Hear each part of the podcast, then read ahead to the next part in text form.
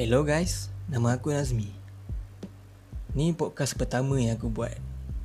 Episod pertama ni aku nak cakap pasal perkara-perkara silam. Terutamanya yang pahit, gelat, susah nak telan.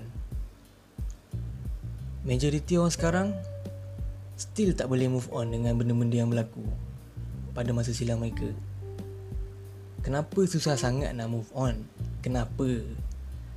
Dalam hidup ni memanglah kita kena ingat perkara yang dah lepas. Tapi untuk kita jadikan pengajaran untuk teruskan kehidupan. Supaya benda-benda ni tak berulang. Tapi janganlah terlampau stres fikirkan benda-benda tu. Sampai kita tak ada motivation nak hidup. Cuba fikirkan balik, kenapa kita hidup kat dunia ni? Walaupun aku baru bernafas dan kenal dunia ni pun baru 22 tahun. Tapi aku dah sedar Aku tak boleh terus ke hadapan Kalau aku asyik tengok cermin belakang. Tak ada jarak yang lebih jauh dalam dunia ni Selain perkara yang dah lepas. Ha, Biar pi lah benda-benda tu. Tak payah nak putak pala fikir-fikir. Aku pun pernah frust sebab tak dapat capai sesuatu kejayaan. Pernah gagal banyak kali. Tapi nak tahu siapa yang buat aku semangat balik diri sendiri takkanlah nak suruh orang lain pula kan? Semuanya bergantung pada diri kita sendiri. Sebenarnya perkara yang susah adalah bukan untuk melepaskan masa silam tapi kita takut nak mulakan hidup kita. Banyak lagi benda-benda yang best yang tunggu kita kat depan tu lah. Kita tinggal nak buat keputusan je Nak masuk lane mana Nak masuk sempang mana. Seterusnya Korang pernah tak putus cinta? Tipu lah kalau tak pernah. Aku pun pernah.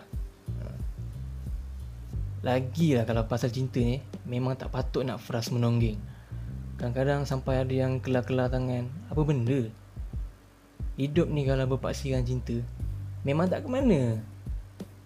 Seelok-eloknya Buatlah benda-benda yang boleh buat kita rasa lega Happy dan rasa macam ada sekelumit ruang kat dunia ni untuk kita berfungsi.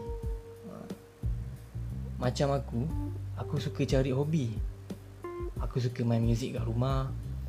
Kadang-kadang pergi jamming studio dengan member, pergi mancing, lepak dengan orang sembang benda-benda yang boleh buat korang gelak sampai tak ingat asal usul je kan. Misi hidup aku pula nak merantau, nak tengok dunia luar. Tak kisahlah lone wolf ke Dengan kawan-kawan ke. Janji merantau Dalam usia muda ni aku fikir Duit tak banyak tak apa. Asal ada tenaga Masa dah cukup dah. Kalau korang apa misi korang? Setakat ni itu adalah antara yang boleh Buat aku lupa benda-benda pahit dari masa silam.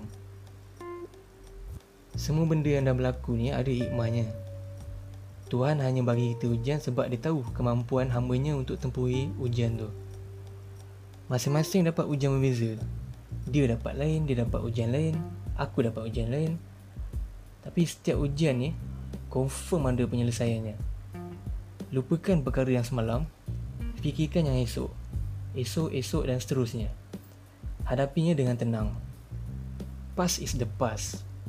Learn from it and begin again.